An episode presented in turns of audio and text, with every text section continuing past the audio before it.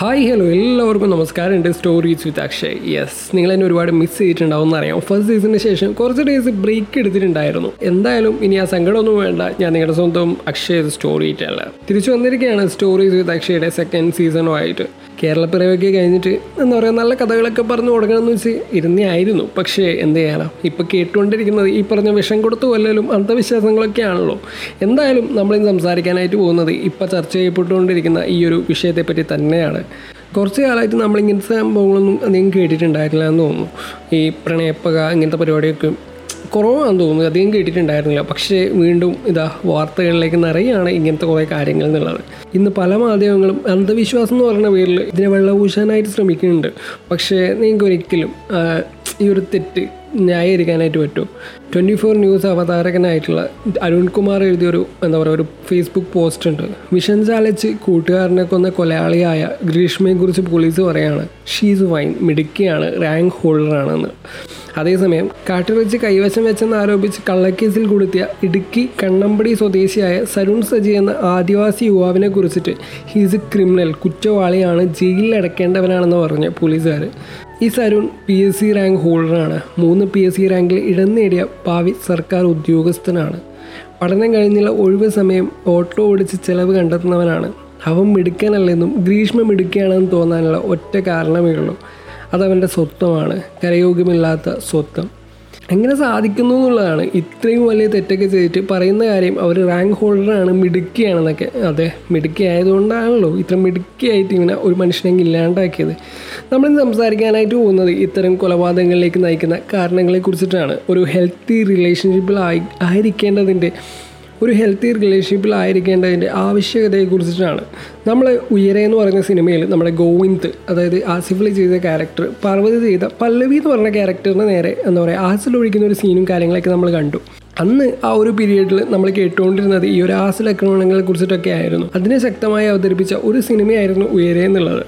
അപ്പോൾ ഇന്ന് ഈ ഒരു ടൈം പീരീഡിൽ നമ്മൾ ചർച്ച ചെയ്യപ്പെടുന്നത് അന്ധവിശ്വാസങ്ങളെ കുറിച്ചിട്ടാണ്. അവ നമ്മുടെ സൊസൈറ്റിയിൽ ഉണ്ടാക്കുന്ന പ്രശ്നങ്ങളെ കുറിച്ചിട്ടാണ്. നമ്മൾ കണ്ടു നരബലി പോലെയുള്ള കുറേ കാര്യങ്ങൾ.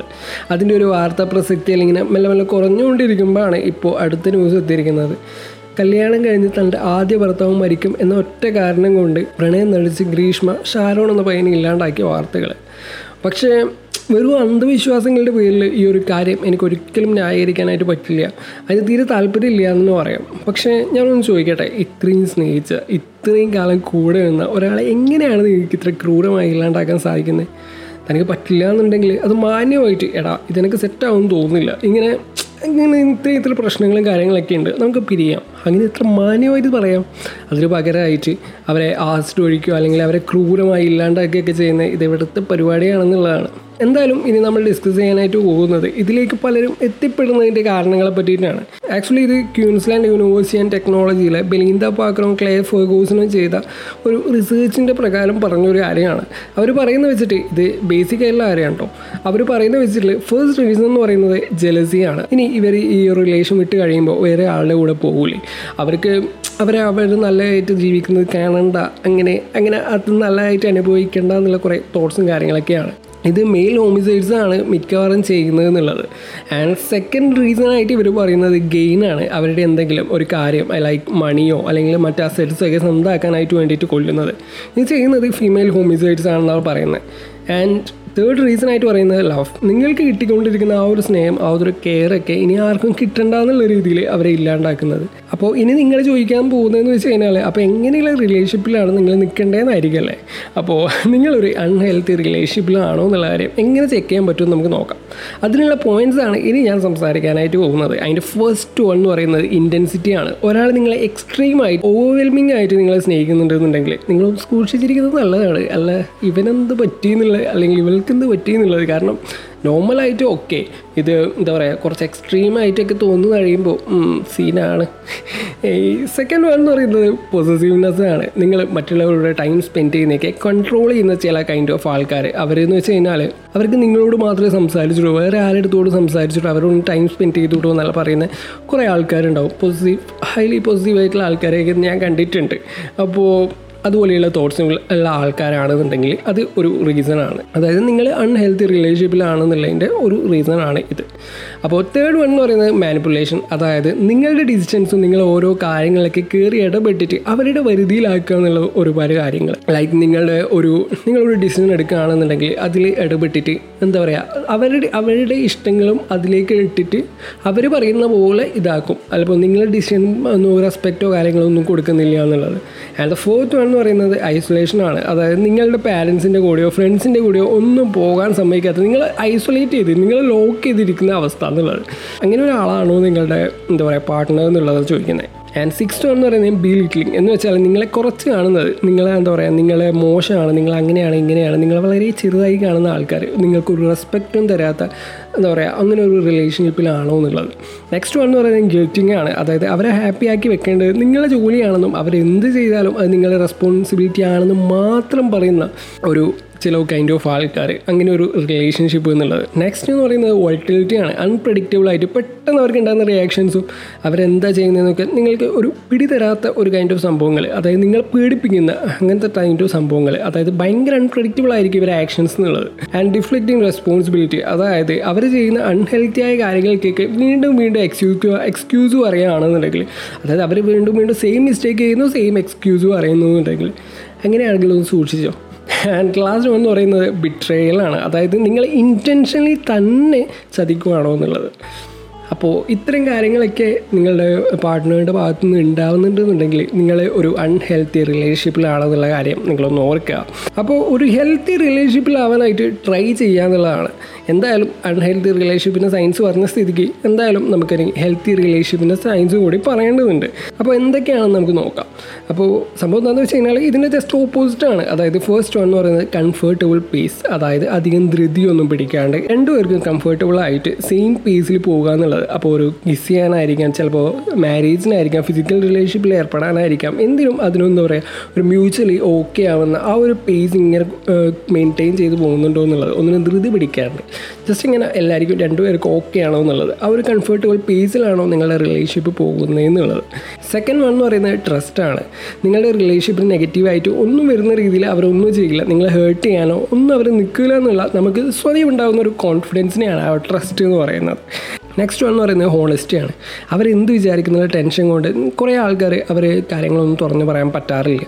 അങ്ങനത്തെ കുറേ ആൾക്കാരുണ്ട്. അതിനൊക്കെ പകരമായിട്ട് അതിൽ നിന്നെല്ലാം തിരിച്ചിട്ട് എല്ലാം ഓപ്പണായിട്ട് പറയാൻ പറ്റുന്ന ഒരു സിറ്റുവേഷൻ ഉണ്ടാക്കുക അല്ലെങ്കിൽ ഉണ്ടാവുക എന്നുള്ളത്. അതിനെയാണ് ഹോണസ്റ്റി എന്ന് പറയുന്നത്. അതായത് നിങ്ങൾക്ക് ഹോണസ്റ്റായിട്ട് നിങ്ങൾക്ക് അഭിപ്രായങ്ങളോ നിങ്ങളുടെ കാര്യങ്ങളോ ഒക്കെ നിങ്ങൾക്ക് പറയാനുള്ള ഒരു സ്പേസ് കിട്ടുന്നുണ്ടെന്നുണ്ടെങ്കിൽ അതൊരു ഹെൽത്തി റിലേഷൻഷിപ്പിന്റെ എന്താ പറയുക ഒരു സൈൻ ആണ് എന്നുള്ളത്. ആൻഡ് ഇൻഡിപെൻഡൻസ് നിങ്ങൾക്ക് നിങ്ങളായി തന്നെ ഇരിക്കാനുള്ള ഒരു സ്പേസ് നിങ്ങൾക്ക് തരുന്നുണ്ടോ? അത് നിങ്ങൾക്ക് നിങ്ങൾ ഇഷ്ടമുള്ള പോലെ എന്തും ചെയ്യാം. നിങ്ങൾക്ക് എന്താ പറയുക നിങ്ങൾക്ക് അവരോട് ചോദിക്കേണ്ട കാര്യമില്ല. നിങ്ങൾക്ക് അവരെ പെർമിഷൻ വേണ്ട. അങ്ങനത്തെ കാര്യങ്ങളൊക്കെ ഉണ്ട് എന്നുണ്ടെങ്കിൽ നിങ്ങളൊരു ബെറ്റർ ഹെൽത്തി റിലേഷൻഷിപ്പിലാണ് എന്നുള്ളത് ആൻഡ് റെസ്പെക്റ്റ് അതായത് നിങ്ങളുടെ ബിലീഫ്സിനും നിങ്ങളുടെ ഒപ്പീനിയൻസൊക്കെ റെസ്പെക്റ്റ് ചെയ്യുന്ന ആളാണോ എന്നുള്ളത്. ആൻഡ് നെക്സ്റ്റ് വൺ എന്ന് പറയുന്നത് ഈക്വാലിറ്റി ആണ്. ലൈക്ക് ബോയ് ആണ്. നീ ആണ് ഡിസിഷൻ എടുക്കേണ്ടതെന്നുള്ള കൈൻഡ് ഓഫ് പൊട്ടൻ ചിന്തകൾക്ക് പകരമായിട്ട് രണ്ടുപേർക്കും ഓക്കെ ആയ രണ്ടുപേരും മ്യൂച്വലി ഡിസിഷൻസ് എടുക്കുന്നത്. അതായത് രണ്ടുപേർക്കും സെയിം എഫേർട്ട് സെയിം റെസ്പോൺസിബിലിറ്റി ആണെന്നുള്ള ഒരു തിരിച്ചറിവാണ് ഈ ഒരു ഈക്വാലിറ്റി കൊണ്ട് ഉദ്ദേശിക്കുന്നത്. ആൻഡ് നെക്സ്റ്റ് വൺ എന്ന് പറയുന്നത് കൈൻഡ്നെസ് അവരുമായിട്ട് നിങ്ങൾ കൈൻഡ് ആണോ എംപത്തറ്റിക് ആണോ കെയറിങ് ആണോ? അവർക്ക് വേണ്ട റെസ്പെക്റ്റും കെയറും ഒക്കെ നിങ്ങൾ കൊടുക്കുന്നുണ്ടോ എന്നുള്ളത്.